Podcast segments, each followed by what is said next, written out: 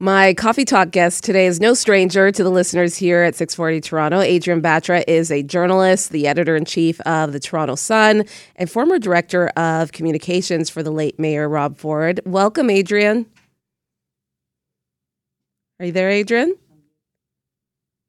It's great to be with you. it's good to have you here.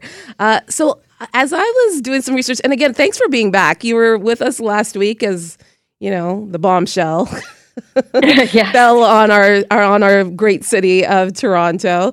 But as I was uh, doing some research, getting to know you a little bit, bit better, Adrienne, you grew up in Saskatchewan.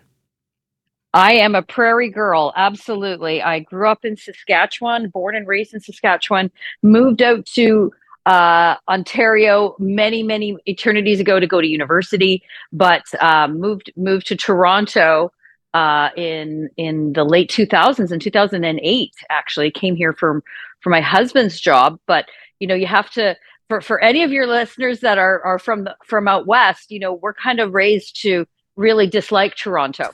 So it's it's it's honestly the last place I ever thought I'd be living, but but here I am, and now it's it's it's been home for for a very long time, and and I and I'm very happy to be here. Is it true that you served in the armed forces? It is absolutely true. I served in the armed forces after uh, high school, right before university started. I joined the the reserves. I joined the Canadian Armed Forces uh, uh, reserves. I did my basic training uh, out in Dundurn in Saskatchewan, and then I came to Ontario.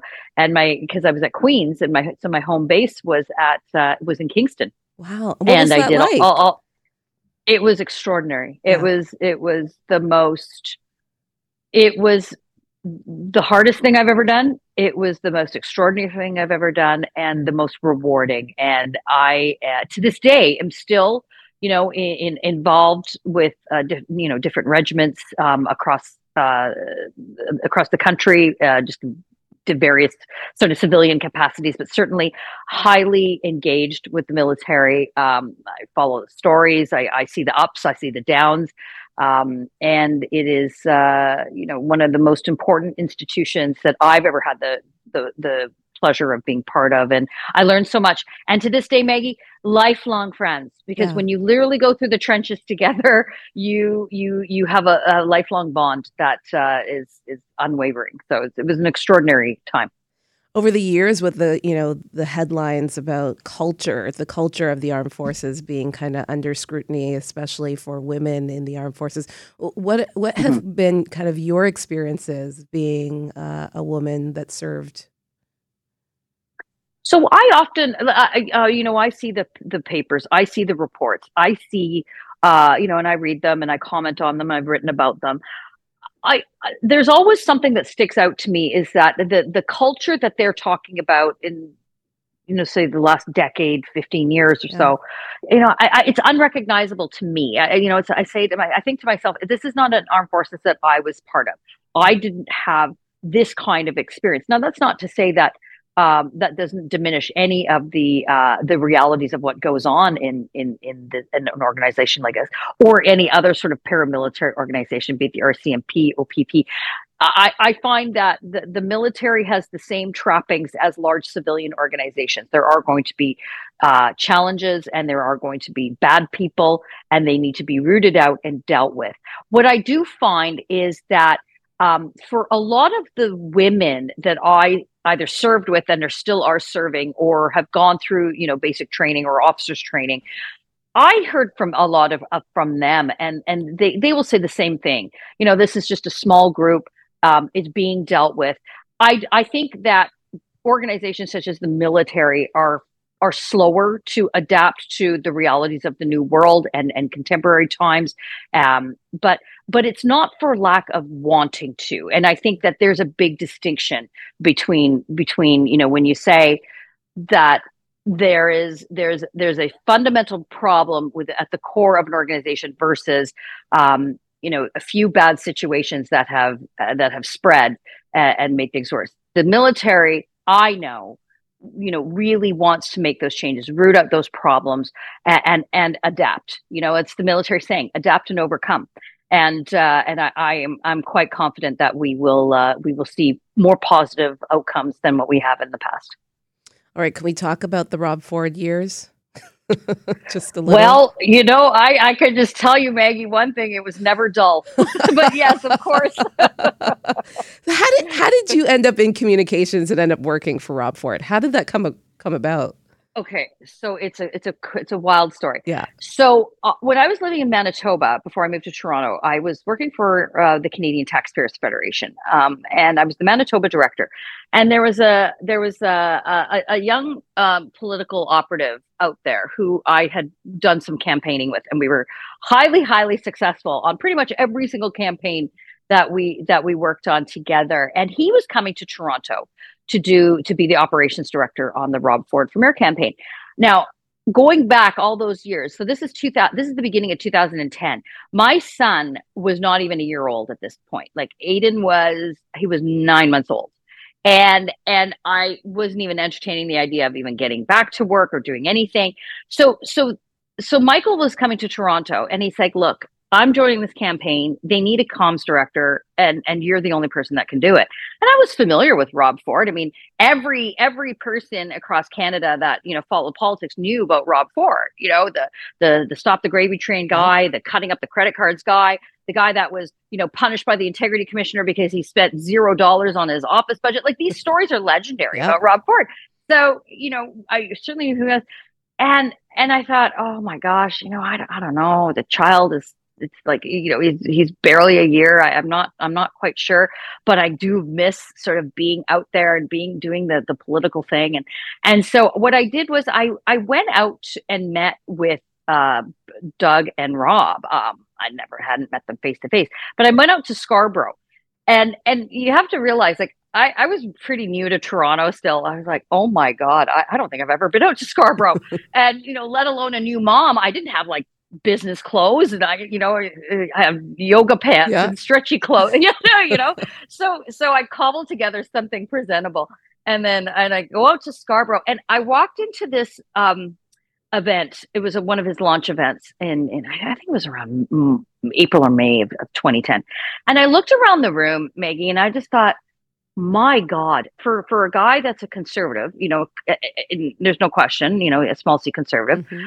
I'd never seen the a group like that in my life. There was old, there was young, there was white, there was black, there was brown, there was every color of the, uh, you know, every diverse background that you can imagine was all screaming and chanting and yelling for this man who, by all accounts, was you know not himself you know, some sort of polished politician hmm. or, or anything like that and i just thought there was a i just like i really wanted to be a part of that and like this is exciting this is thrilling and frankly you know rob's message which your listeners grew you know have had listened to way before he even ran for mayor yeah. um you know they they were very familiar with him He's very much um you know a populist guy who talked to the people directly returned phone calls showed up at their door with staff fixed fix their potholes when when other people were ignoring them. He really built up this momentum over you know ten years of being a councillor before he ran for mayor. But so I, I joined the campaign literally right then and there. I think I wrote my first press release that night, and wow. I came home and I and I just joined it. And I was so excited, and and as things went on, I mean the the the the election itself, as you know, was was tumultuous to say the yeah. least. But I remember that day in October and we knew within eight eight minutes or eight or nine minutes that Rob was mayor. And I remember we were we had all the cameras are down there in, in Mrs. Ford's basement, and while we were watching the results, and I remember looking at Rob and mouthing uh, an expletive, saying "Holy yeah. f, you're mayor!"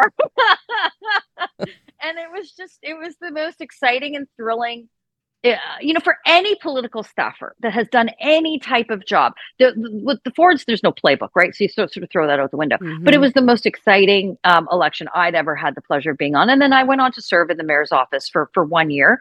Um, and and after I I ha- I you know did my did my service there, I I moved on to the Toronto Sun. You know, I think about you were so right. And uh, thank you for the reminder of the fact that so many people resonated with Rob Ford and the Stop the Gravy train and the fact that he was very proactive in getting to, you know, the heart of an issue in the city.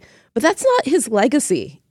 Uh, does that does that bother you have, having worked with him that you know what people remember is you know all of the chaos all of the scandal Yeah, I, I think part of that is frustrating because in that term, in that first term where he served, he actually did some pretty extraordinary things. Um, like I, when in, in the year that I was there, you know, we we got the budget sorted out. We aligned it so it was, you know, we tried to fix some of the structural deficits that were all, uh, you know, forever ongoing with the city.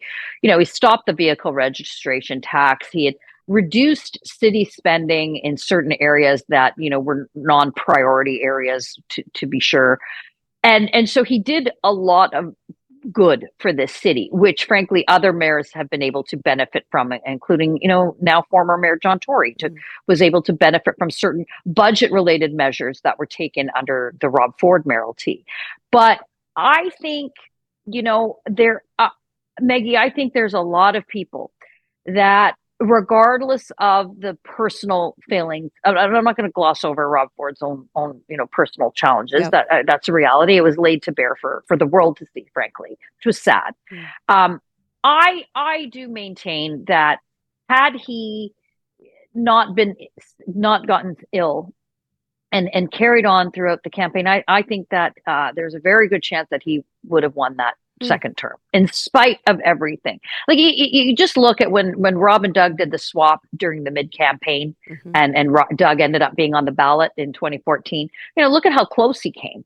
Um, rob had a had a, a way about him that i think citizens of the city were pre- prepared to forgive and forget a lot of his personal mishaps because they think to themselves interestingly in the parallel right now with mayor tory yeah is that a lot of what Rob did didn't affect. My, look, my roads are clean. My garbage is taken away. My pothole is fixed, and frankly, I'm my taxes are not going through the roof. So I don't give a you know what what Rob Ford does in his personal time. You know, he's running. Eh, you know, he's eh, the thing. The things that I need done by the city are are working. Um, so so that's an interesting sort of parallel that we see happening right now. I think ultimately um, history has already sort of shifted a bit in terms of the Rob Ford legacy. Yes, there is the turmoil. Yes, there is the uh, the craziness, but there is still uh, a belief amongst citizens and councillors that that were aligned with Rob Ford.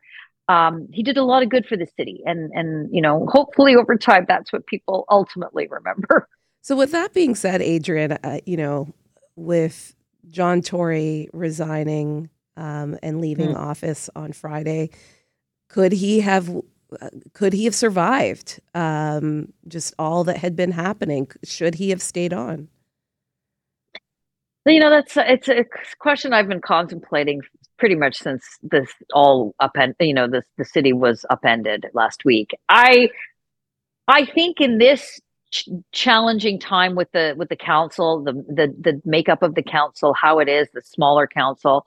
I think John Tory would have had a very, very hard time getting any type of his agenda through. I think the left on council would have, who are very strong, very vocal, and very organized, would have stymied him at every turn. I don't know if he would have been able to get um, consistently get 13, 14 votes in order to get his agenda through. I don't know if he would have um, been able to uh, get support that he would have perhaps in the past. I don't know if he would have been able to negotiate hmm. um, like he would have been able to in the past.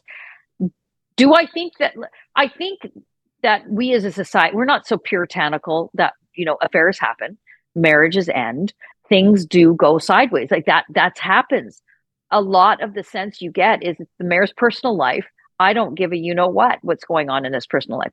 Where things falter for John Tory was that it was a staff member, a staff mm-hmm. member who was uh, in his office that was going on, um, you know, because of her the role that she was playing in in the mayor's office.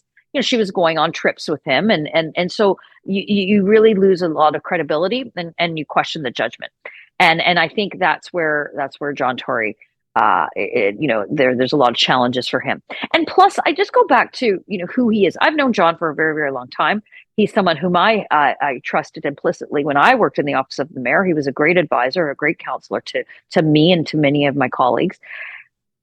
He's a bit of old school, you know, in terms of you take account. You, something goes wrong, you take accountability, you take responsibility, and you you you you take the actions uh, you take the, the, punishment for the for the crime as it were. You know i wish a lot of other politicians at other levels of government were were in the uh, of the same mindset. Yeah. you know we'd have a lot more accountability in government at all levels. But I, am I, I know that uh, john um, really did what the best he could for the city. He did what he thought was right ultimately by by by, by resigning. Um, and not not that he's going to do it, but if when the by election comes, I bet if he ran and uh, he would win. And not that again, not that he's going to do it, but I just think that there was a mentality in the city that he shouldn't. Uh, you know, this is this is a, a personal issue. Um, but uh, but here's where we find ourselves, and and well, well, let's see what come what may in terms of the candidates that line up to replace him. Adrienne, I have less than a minute left, but I have to ask you this question: Did it did it surprise you at how many councillors you know, I have a clip of Frances Nunziata that I can't run right now, um, didn't really see this as an issue that John Tory was in a relationship with a staffer. They didn't really see this as a big deal. Did that surprise you? Yeah, it got it did actually. It did it it actually surprised me. And and some of the councillors that came out in support and said, "Oh, this is no big deal." I was like, "Well, hang on a second. You've been around those hallowed halls for for in some cases some of those councillors have been there for decades." Right it's never appropriate to have a relationship with a staff member, and let alone the power dynamic and, and all that stuff aside. It's just it's just not something you do, especially when you're the mayor and, and like it or not, you are held to a higher standard.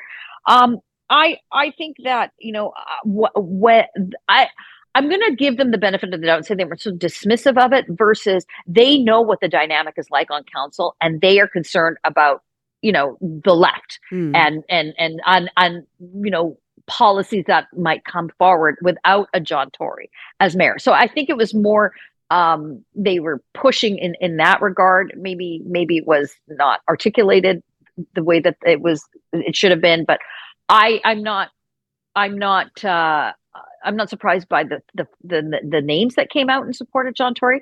I am a little bit I was a bit taken aback by sort of the rationale behind why. Yeah. you know, I think like like most people yeah. for sure.